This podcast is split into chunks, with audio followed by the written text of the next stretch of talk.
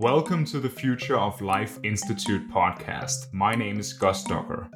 On this episode, I talk with Anders Sandberg from the Future of Humanity Institute at Oxford University.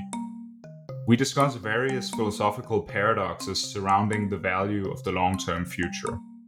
For example, our values change over time, and so should we evaluate the value of the future based on our current values or based on the values we will hold in the future.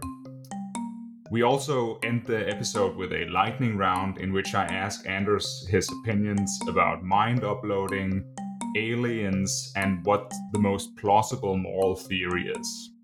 Here is Anders Sandberg. Great. Anders, thank you for coming on the podcast. Well, thank you for having me here. All right. So, there is this uh, metaphor of humanity as an immature teenager.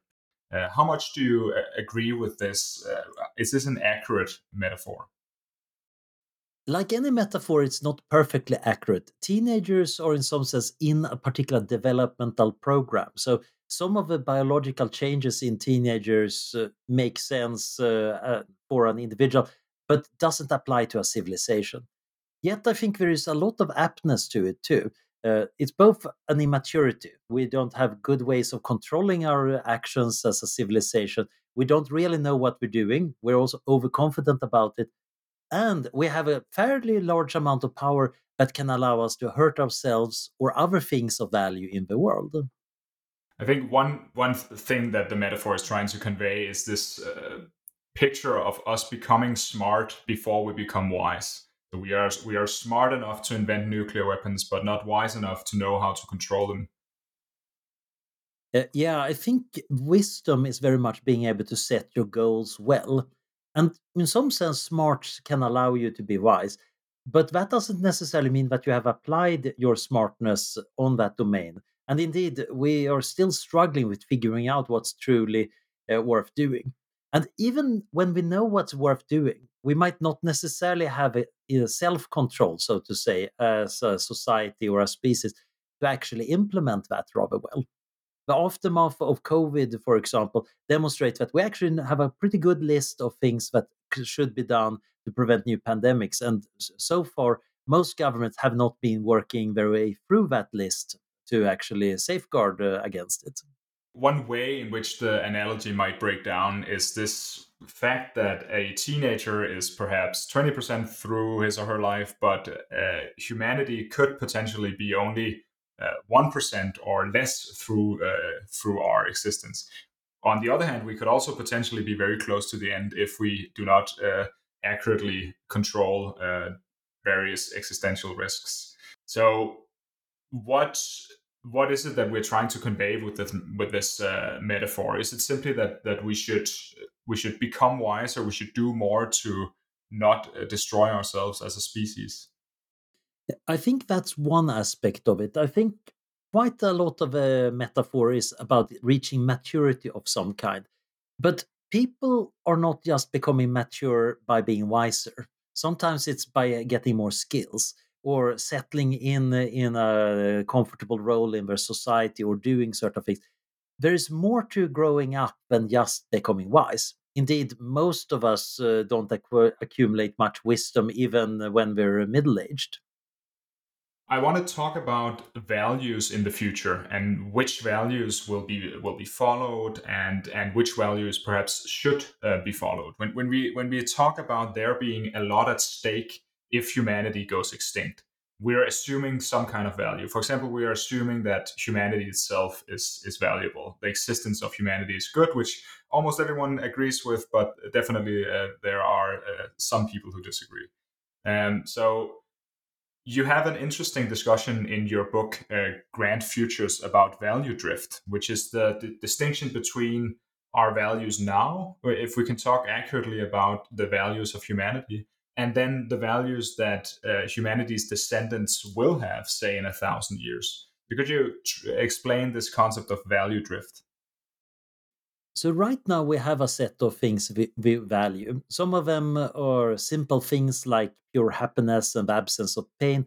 Some of them are artistic and spiritual goals. Some of them are uh, ethical principles like uh, autonomy and equality. So we generally would say a world with a lot of these valuable things in it would be a good world. Of course, some of them are also coming into conflict with each other. So resolving these conflicts are an ongoing big project. But there is this disturbing thought that we also have differences in our values from the past. So today, uh, sexism and homophobia and racism, they are not seen as acceptable. Indeed, they're seen as fairly immoral positions to have. Now, in the past, there would have been a lot of people, uh, even in our own culture, that would have said, oh, that's neutral. Or even in the case of homophobia, no, no, no, that is what God wants us to do. Uh, it's a positive value. You are the bad guys because you actually accept the gays. Oh no, that's a horrible de- decline of morality. And then we can have an intertemporal argument here about who was right. Meanwhile, the Romans are uh, saying, oh, compassion, that's for little old ladies. Clemency is the proper virtue here for a real man. Uh, why are you going on about that? You have really declined. You don't even talk about honor very much. So you could argue, of course, that we have a moral uh, development, but actually we have learned important moral truths. Actually, today we are better at morality than the Romans. We have actually figured things out. The relativists at this point might beg to differ, but generally, even the relativists might say that, yeah, pleasure is better than pain. And that's something even uh, our d- distant ancestors among fishes would agree with if they could do philosophy. Now, the problem here is in the future, we are going to change. Uh, natural evolution is going to change us a bit randomly, but more powerfully, it's pretty likely that we are going to modify ourselves. Our culture is going to change way more than between us and the Romans.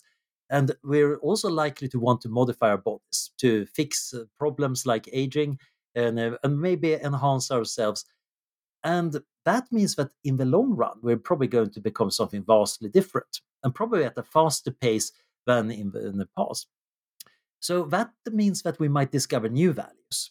And that might sound good if you're an optimist about moral development. Okay, the post humans of the future have discovered this value X that they say is way better than equality and justice and all that we're going on. They, they still acknowledge equality and justice as good values, but X is actually super important. So they're going to work hard on making sure there's a lot of X in the world.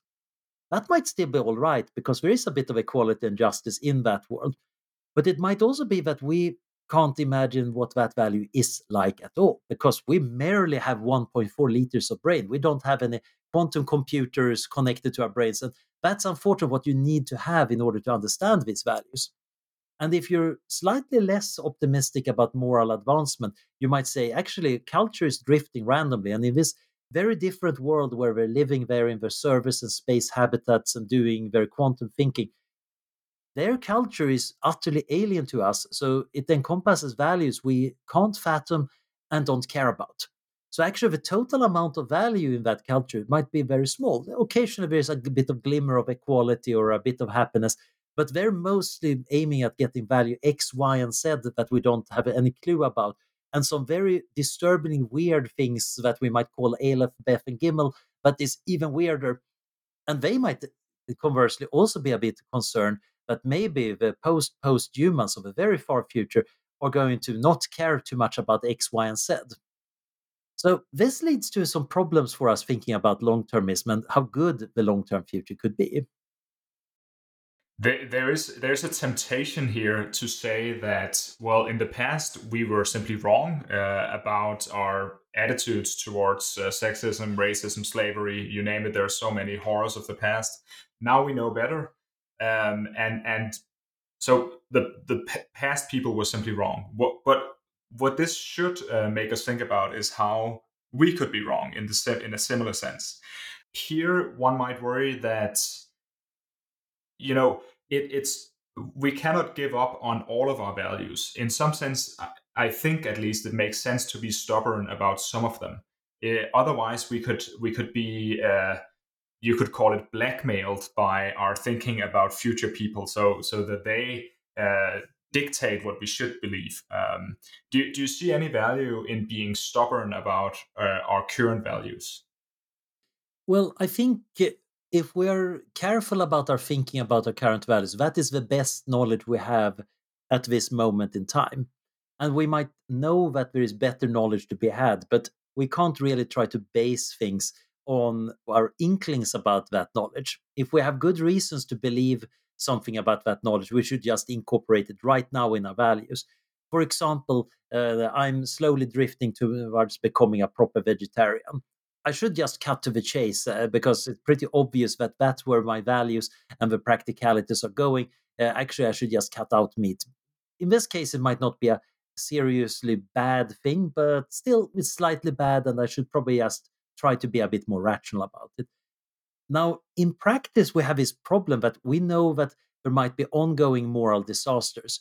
Just like slavery was largely ignored as a moral disaster. Certainly, there's people recognizing that there is something icky going on here. You can find hints at that throughout history that people do recognize that actually the slaves are like us and we're treating them badly. And I could even have been in that slave's place. But most of us, glimmerings of maybe this is bad, never really got anywhere until abolitionism really started developing. And similarly, we might be, of course, doing the same thing. There are a few plausible candidates like maybe factory farming is going to be justly regarded by the future as absolutely horrendous and how could they do that they had all the facts yet why did it take so long but i bet that the really big moral disaster going on right now is something that nobody is thinking seriously about at all and uh, in many ways it's going to be interesting to see if we get to know what it is but it's probably going to be making us cringe that oh yes why didn't we see that now, the problem here is, of course, that set of future values, assuming they're much better, that might give us a reason to try to research them intensely. It's a bit like Nick Bostrom's argument for exploring the space of post-human uh, states, because there is an ongoing discussion among critics of transhumanism and transhumanists. Why should you want to become something other than human? Isn't the point of being an excellent human to be an excellent human? You don't really want to exit being human. And Nick's argument is that, well, there are states of being among humans that are really good, that we should justly strive for. They're very uh, excellent. And there is a vastly larger space of possible post human states. And by uh, induction, we should guess that there are at least as good values out there as the best ones we can get. And there might very well be even more valuable states. And we should want to pursue them uh, because we want to pursue value.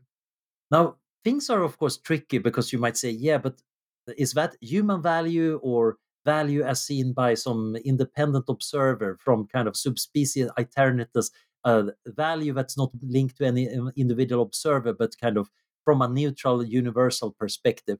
So, depending on your theory about value and who it's valuable to, you might end up with very different answers. And the same thing goes with this intertemporal comparison of values.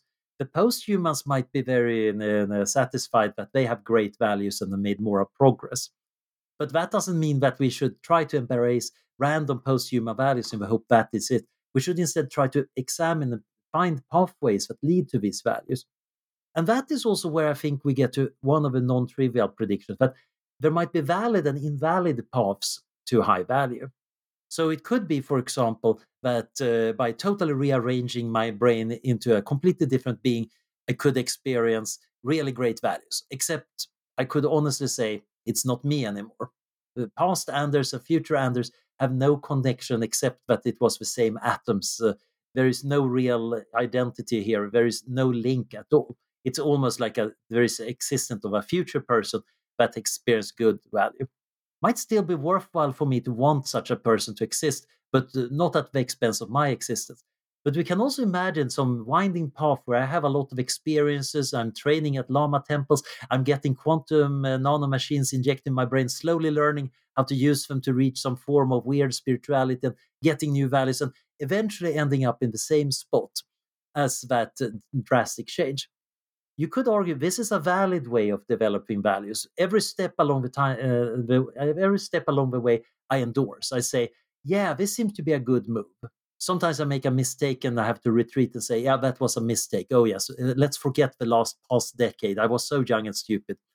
And gradually, I find this because the steps are gradual enough. And I think this goes back to many of our intuitions about personality change. If my personality suddenly changed because of brain tumor, that's not a valid change of personality. If I got the same change because I actually learned to uh, care about certain things or had certain life experiences, it would be a valuable change and it would be valid.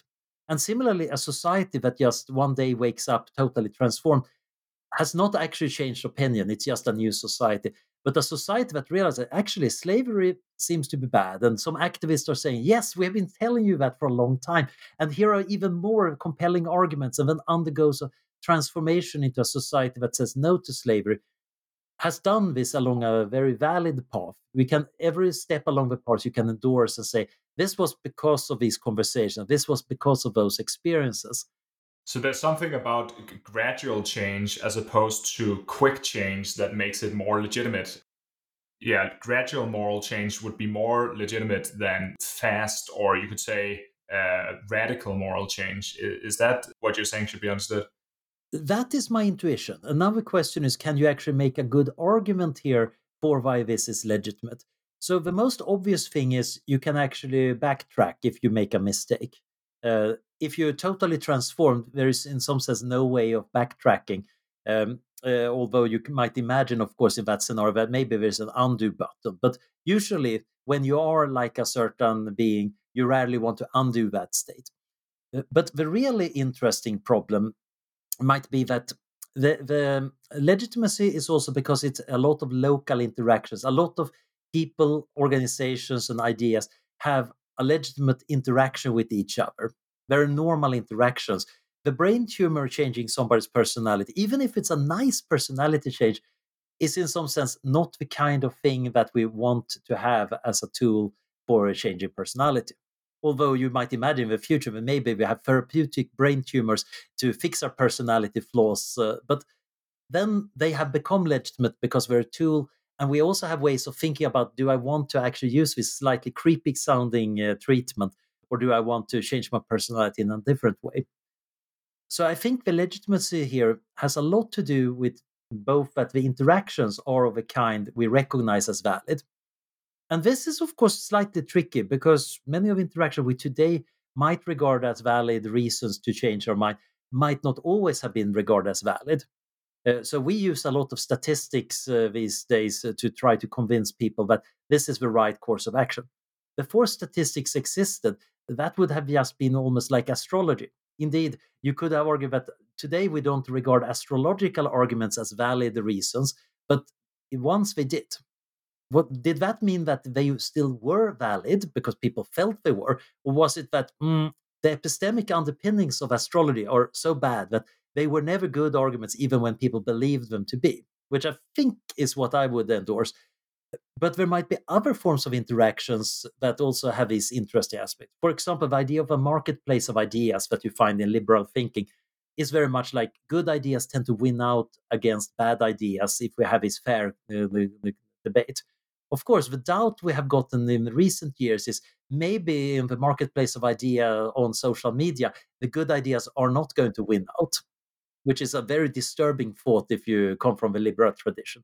I think it's still not entirely true, but it's certainly clear that it's not as simple as saying that truth will always win out. Truth has a lot of interesting marketing problems. Marketing tends to help uh, ideas win out, and it's neutral towards the truth of a claim. There's an interesting discussion about how fast we should move towards what we would consider uh, better future values. So, in, in you could you could say one position is that if we think that we've discovered something that we in the future will value or will find uh, horrific, say that in the future we predict that we will find uh, factory farming horrific. Well, then one position is that we sh- we should move towards eliminating factory farming as quickly as possible, and we could call that uh, the progressive position. And then on the other hand, you could have something you, that we could call the conservative position, which is that there is some wisdom encoded in the way we've been doing things, and that we should uh, we should not uh, overturn the these traditions because they might have some values that we don't fully understand. So we these two poles could be how we think about navigating our way to the to the better uh, futures we we want to have. Uh, yeah, I, I, think that is a good uh, scale. And you can, of course, imagine, for example, the enlightened uh, conservative position, which recognizes that, yes, and we also have uh, bias, uh, cognitive biases, and motivated thinking, making me less willing to change things that ought to be changed. So that would be a conservative that do recognize that there might be a lot of hidden information in the system, but also recognize that I need to be skeptical about it. And you can find similarly the progressive realizing, mm, yeah, we have a past track record of doing radical changes with disastrous effects.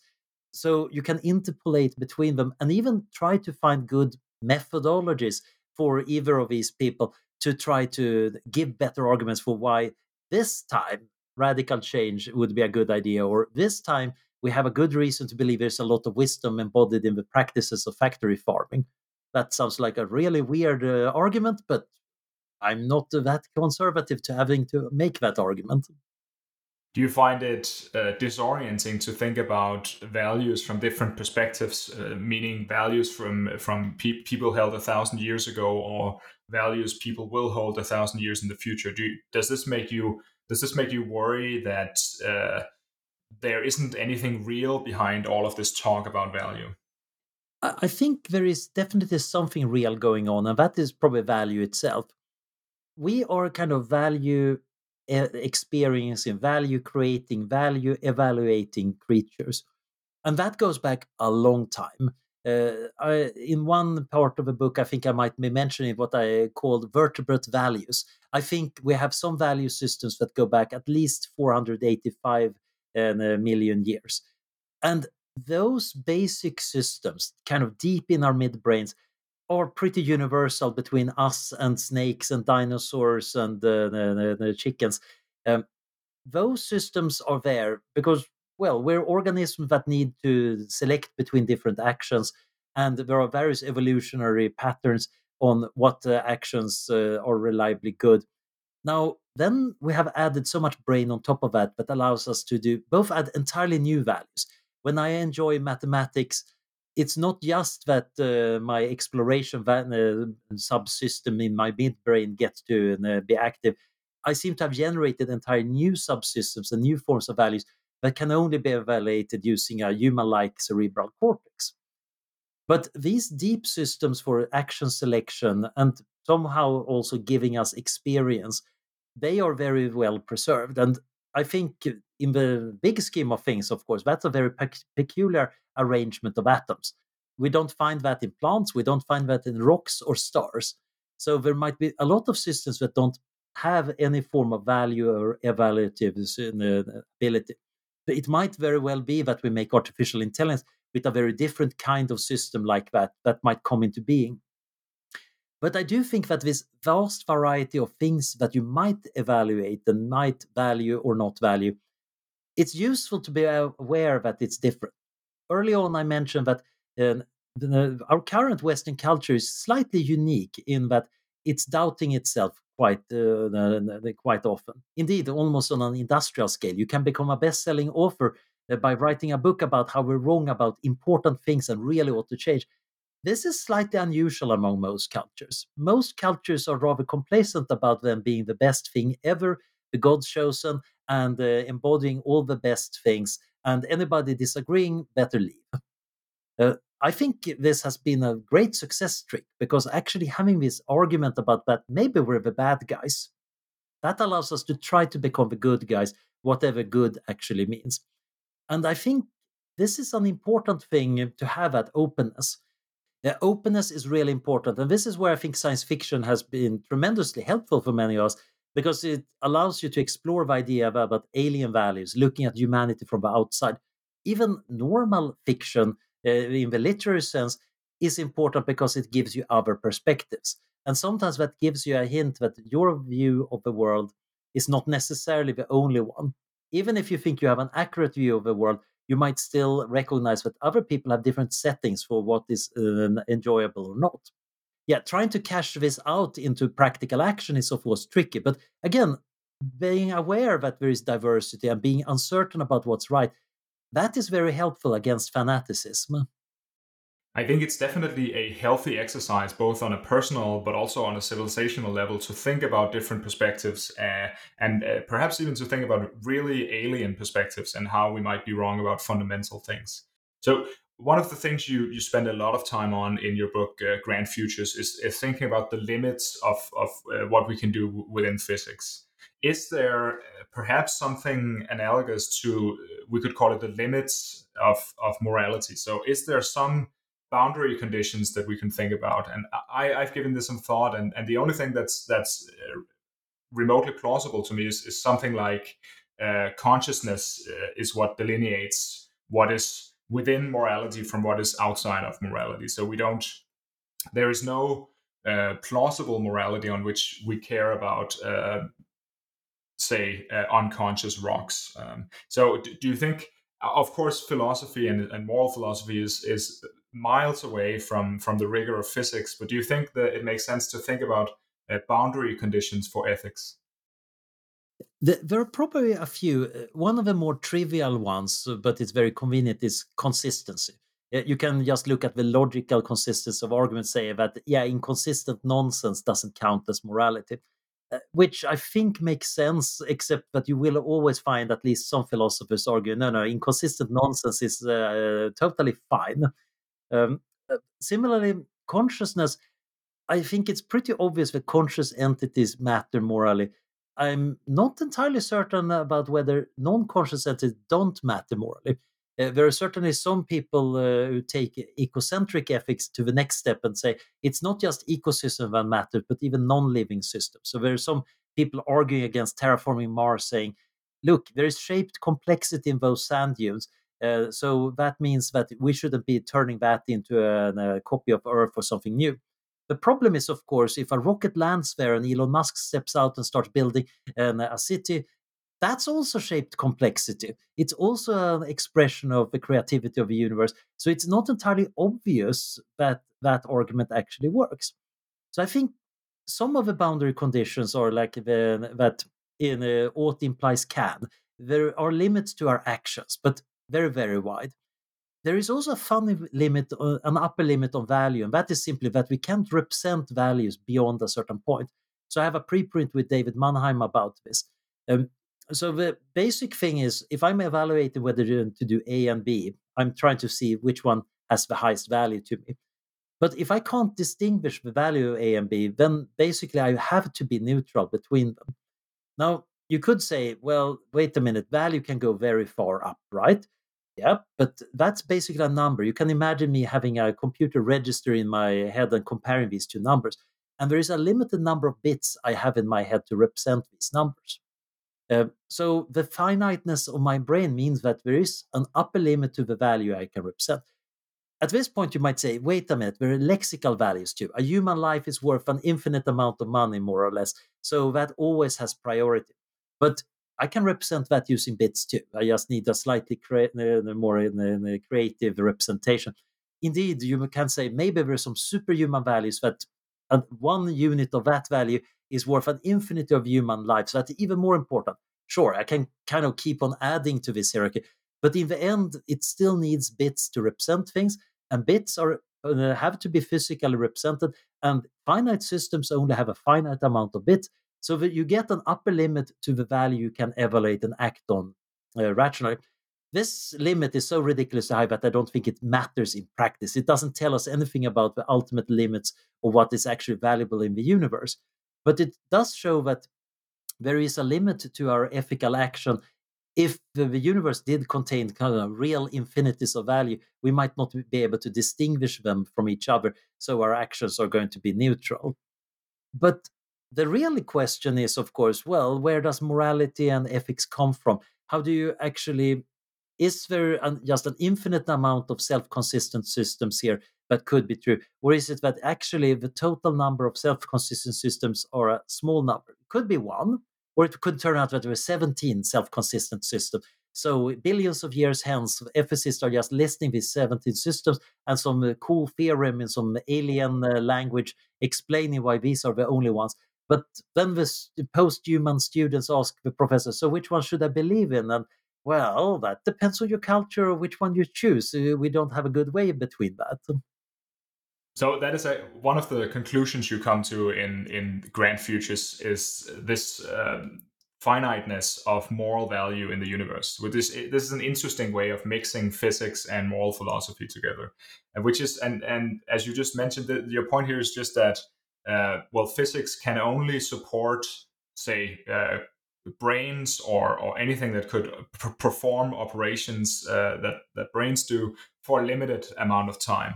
So, is that actually do do, do you believe that the the universe is finite in that sense? And can it is it potentially infinite in another sense? For example that something exists uh, forever uh, but beings that matter ethically do not so so my basic model is that uh, beings that matter morally uh, do exist in a finite period of time along a timeline that has so, a finite starting point at the big bang and then probably goes on absolutely forever. But we are in this window where there is things to hope for and fear for and uh, care about, and it is a finite window. It might be a very vast window. Uh, it might be 10 to the power of 36 years long. It might be even longer uh, than that. But there is only a finite amount of stuff that we, starting from Earth, can put our uh, hands on and turn into mind consciousness or whatever it is. So I think we're living in a vast but finite universe. And this is interesting because some people get very depressed when they hear that, even though I'm using scientific notation to show these absurdly big numbers that don't even make sense in any human context, which are, for all practical purposes, infinite compared to normal human wants. But other people say, no, I want true infinity. And it's not entirely clear what true infinity would give us. Um, it's a bit like Donald Knuth uh, in one of his essays uh, he defines a number related to Graham's number, which is just unbelievably huge. And then he points out that, well, if God gave me a lifespan equivalent to this number, that's about as good as eternal life because, well, uh, it is so much longer than anything uh, that you can actually possibly imagine. And indeed, if you think about theology, anything religious people ever wanted God to be can also be expressed as a kind of okay, if God is finitely powerful, but that number powerful, that's still good enough for all the religions that ever existed. So quite often we have this hard time imagining just how huge finite things can be. Uh, we quite often think that true infinity must be uh, the really important thing, but actually the finite stuff is quite valuable. Most of the stuff that really matters to us in our normal life are finite things. They're finite loves, they're finite uh, lifespans, finite insights, yet they make our lives so good. And even adding a bit to that might make them exponentially better. That's still finite. Uh, the problem is we quite often fall in love with this abstraction of infinity. Yet the finite world we're surrounded with, in its uh, uh, complicated structure, I think we get a lot of value that might even disappear when you're out in the true land of infinities, where everything kind of has a nice limiting point how would value disappear if the universe turned out to be infinite? In what sense would, would value disappear? I'm not certain it would disappear. Rather, you would end up with a situation. Maybe there is something that has infinite value. Uh, and well, what about something else that also has infinite value? If they are the same infinity, in that case, uh, they're equally valid, etc. In that case, you could also say they both got value num- uh, uh, of 10 units. You can rescale things. The real problem is rather when you move around in a discrete set of numbers, like the integers, uh, that discreteness creates a lot of structure. We have a primes, we have a lot of properties of uh, evenness and oddness that creates a complex tapestry. When you move over to the a slightly richer representation, like rational numbers, you get many more numbers in some sense. At this point, of course, a set theoretician will be wagging his fingers saying, no, no, no, the cardinality of those two sets are the same. Uh, you get a lot more freedom though. Once you move over to the real numbers, you get even more freedom and a lot of very weird and wacky numbers that uh, we normally don't use. But many of the uh, problems disappear, or rather, the uniqueness of particular numbers just melt away into the continuum. And I think the same thing happens when you move over to uh, having real infinities around. Uh, many finite things are just all the same. Now, this is perhaps me not understanding infinity because I have a wrong mathematical intuitions and a woefully finite brain. But it seems to me that actually making uh, a lot out of finite stuff is going to keep us busy in, uh, for a long time. And it might very well turn out that had we infinite time, we would still be kind of dealing with the finite stuff indefinitely far. Because there are many weird things about finite objects. One of my favorite facts is that if you think about the Kolmogorov complexity of something, that is the shortest computer program that can generate the bit string that describes it. For most numbers, since most numbers are random sequence of ones and zeros, that, that complexity is about equal to the number. So as you move to bigger and bigger number, the complexity just grows indefinitely. There are some numbers that have low complexity that you can just write them with all ones or one followed by 10,000 zeros, and that's a short program. But the program that generates all of the numbers, that's a very simple computer program. So the complexity of all numbers together is very small. Yet there are many numbers inside that set that are much more complex. But the way of finding them is, of course, counting up the numbers and dealing with the finite, uh, finite numbers for themselves rather than dealing with the whole system. There is perhaps a worry that uh, moral philosophy has gotten ahead of itself here. If we return to this to this uh, metaphor of humanity as an immature teenager, maybe maybe us as a teenager now we've gotten very fascinated w- with the limits of what we can do, and uh, there is also, or perhaps we should focus more on a more common sense uh, view of what we should do. Say uh, so we've been discussing how we could alienate ourselves from our own values uh, thinking about future values uh, and past values. We've been thinking about whether an enormous but finite uh, future would be worse than an infinite future and so on. But if we're thinking about uh, whether it would be good f- for humanity to destroy itself well, there's a pretty common sense answer there. If if we and it's a it's an answer that we that we use uh, every day in our own lives, which is just we we we look uh, both ways when we cross the street. Uh, we spend lot of lots of our resources just trying to prevent just the people alive today from from dying of uh, disease and war and so on. And so I think it's important to stress that uh, nothing about preventing the extinction of humanity by engineered pandemics or nuclear war or advanced artificial intelligence depends on these uh, esoteric philosophical discussions about uh, value, even though they are extremely interesting to me at least. Yeah, and I think it's also useful to hedge one's bets. I think understanding a bit about the wider landscape helps you appreciate the practicalities of okay, how do we make sure that the governance of bioweapons is sensible? I think, in particular, one of the importances of these weirder parts of ethics is helping us think about priority setting. Because we still need to think about okay, I need to select a career. Am I going to diplomacy to try to reduce nuclear weapons risk, or am I going to technology to try to fix better energy sources so we uh, survive? Or should I be trying to make a safe AI? Or maybe I should actually go and uh, go and uh, work on uh, malaria bed nets that priority setting to some extent depends on the weird questions. There are, for example, those critiques of uh, effective altruism arguing that, look, if you think that the end of the world is infinitely bad, then you need to put in all effort for that. And that uh, is crazy, which is basically in the same formal form as uh, critiquing Peter Singer's view that we should be putting in all our effort into helping the poor in the world. So doing the abstraction, realizing, hey, these arguments have some interesting similarities and dissimilarities. What can we learn? Is helping you buttress your priorities. So generally, my approach to many of these things is, I think it's worthwhile to have some people work on the really far out stuff. I think it's also not worth having too many people here. Uh, I'm pretty happy to be relatively alone in writing books uh, about what to do in the next uh, quadrillion years. I have a feeling that we're not going to need updating that too much.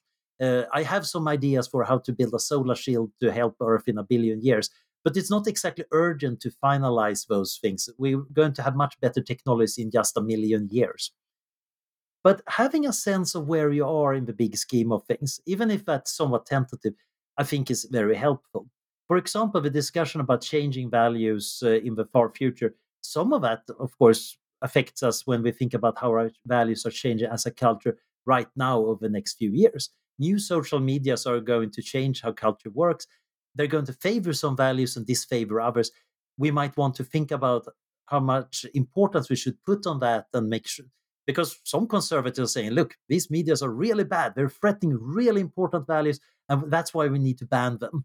While others would say, wait a minute, change of values is actually fairly okay. And that debate is useful to have. So I think it's a bit like the big history idea. In order to understand history, it's a good idea to actually understand archaeology and paleontology and the history of life on Earth and the geology of Earth and the astrophysics of where Earth came from you can zoom in and zoom out. Quite often, when you try to understand history, you will have to look at what was happening in that country at the time. But occasionally, it's useful to know that country is what it is because it's a mountainous place, and those mountains came about because of that folding of Earth's plates. And sometimes that also allows you to zoom in and zoom out in the flexible way for the future. The Long Now Foundation have been arguing that we should think of it now as 10,000 years, which is kind of a nice, convenient length of time. But I think we actually need to be able to zoom out and zoom in much more. So we can zoom out and see the potential grandness of the future and the strangeness of the future. And then we can zoom back in and think about what do, am I doing next Tuesday in the light of this? One of the uses of this awe in front of the vast is to realize that a lot of stuff we're doing is petty. It's super useful to recognize that actually I don't need to sweat those details. I should be working on something that really matters. That is one of the benefits. But I do uh, take your point that, yep, the far out reaches of metaethics and uh, metaphysics, most of them don't matter for whether you to give away your money to the beggar on the street.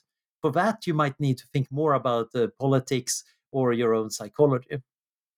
Fantastic. Okay, Anders, do you want to do a lightning round with with uh, quick answers to to sure, spicy sure. questions? I'll try to do quick answers. yes. There's a risk that I'm failing that, but yeah. let's try. Let's try. Okay, uh, and these will be unrelated to each other. Will we have Will we have uploaded minds before we have artificial general intelligence? Uh, I don't know. Uh, I think the we, I can give a time estimate roughly for uploaded minds if they are possible but I have no clue about AGI. You can give it your time estimate. So I would give 50% chance that we got them by 2060. Uh, maybe if we push it, we might be getting uploaded minds by 2040 if we're really lucky. But AGI, it could happen uh, in 10 years, it could take 100 years. Are you so your what we could call AI timelines are still very very open, even though you've you've spent decades thinking about this uh, or perhaps because you've spent decades thinking about this. That that's an interesting uh, fact. Yeah, uh, generally, my my experience of AI timelines is we don't know how to predict them, and that is in itself useful. It gives us a sense that okay, we need to act urgently because it can happen soon, but we should also expect that it's going to take much longer than we expected.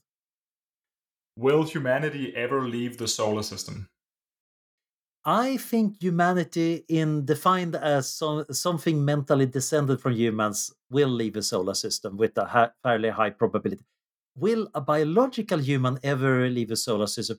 I think if that happens, it's going to be some kind of weird stunt by an advanced civilization showing that, look, we can even send a person over to Alpha Centauri. Of course, people have been living there for thousands of years, but we can afford to even send a person here. because it would be so difficult to transport a biological human through space uh, or interstellar, interstellar travel uh, in that sense. And so they, they might even parade it around as an example of how advanced they are scientifically. That's interesting. Yeah, showing off. Now, th- there is another way biological humans might leave the solar systems, and that's the slow boat approach. So imagine that you have self sufficient habitats that can mine deuterium to run fusion reactors from cometary ice and get enough uh, carbon and other compounds from that ice to build new habitats and biospheres. You could imagine these uh, guys settling the Oort cloud. And over time, they, uh, they might migrate into the Oort cloud of overlapping solar systems and spread by diffusion between stars passing by each other. This way, over a span of about 4 billion years, we could actually settle the whole galaxy. And at that point, usually in my simulations, the deuterium runs out and they have to settle the inner solar systems uh, uh, that we're not used to. How worried should we be about a future totalitarian world government? I think we should be fairly worried about that. We're seeing more and more tools for automated totalitarianism. They're still clunky. But then again, uh, so were the surveillance cameras uh, back in the 1940s. Uh, many uh, authoritarian governments really love the ability of using AI and automation to keep their population in line. So I think we need to make safeguards here. We need to invent a better science of making safe and sane governance. Are there aliens in the universe? I think the universe is spatially infinite, so I think the probability is essentially one. But I think it's sparsely populated. I think uh, our nearest neighbors are probably a billion light years away or something like that. So I'm hoping we will get to meet them, but it's going to be far in the future. What are some of the most interesting unanswered questions about grand futures, or perhaps uh, thinking in the tradition of big history or interdisciplinary science, as, as, as you've done with your book? What is what would you be really delighted to to hear a new paper uh, coming out about? Uh, one is what is the structure of history? It seems like there are some important hinge points where things could go in different directions. Uh, and uh, we can certainly cite various historical events that look like that. But were they actually hinge points? Maybe a lot of history is may, much more stable, or a lot of history is actually totally chaotic and random. So any minuscule change just makes uh, everything uh, go in a different direction. I would love to have a general theory about how the, the distribution of importance of points in time and space distribute themselves. Another question I'm interested in is Is there really interesting cryophysics? We know a fair bit about physics at high temperatures and chemistry at our normal temperature. There are some reactions that you can do in a lab in liquid nitrogen that cannot happen normally at higher temperatures because the compounds are so unstable. What about chemistry and physics close to absolute zero? We know weird things like superfluidity and superconductivity happen. Are there other complex things like that that happen close to absolute zero that we totally overlooked because we're such hot creatures? Do you think we are currently at a hinge in history, meaning that this is a particularly important time uh, and our actions matter particularly uh, much today? I think we're likely at a hinge. Uh, I, it might not be the hinge, the most important moment in the history, but it certainly seems like there is a lot of important turbulence and choice points here. We might be setting standards that are going to affect how we uh, set up space, biotechnology, nanotechnology, and artificial intelligence. We are making choices about what to invest in. And we're also uh, somewhat disjointed in our governance. I think this might be a rather crucial period for listeners who find this uh, conversation uh, insightful, what book should they read? of course, aside from Grand uh, from Grand Futures, which everyone but, should read. Grand Futures is taking its time. I'm hopefully done with it before the Singularity or something. But uh, one book that really inspired me was Barrow and Tipler's The Anthropic Cosmological Principle.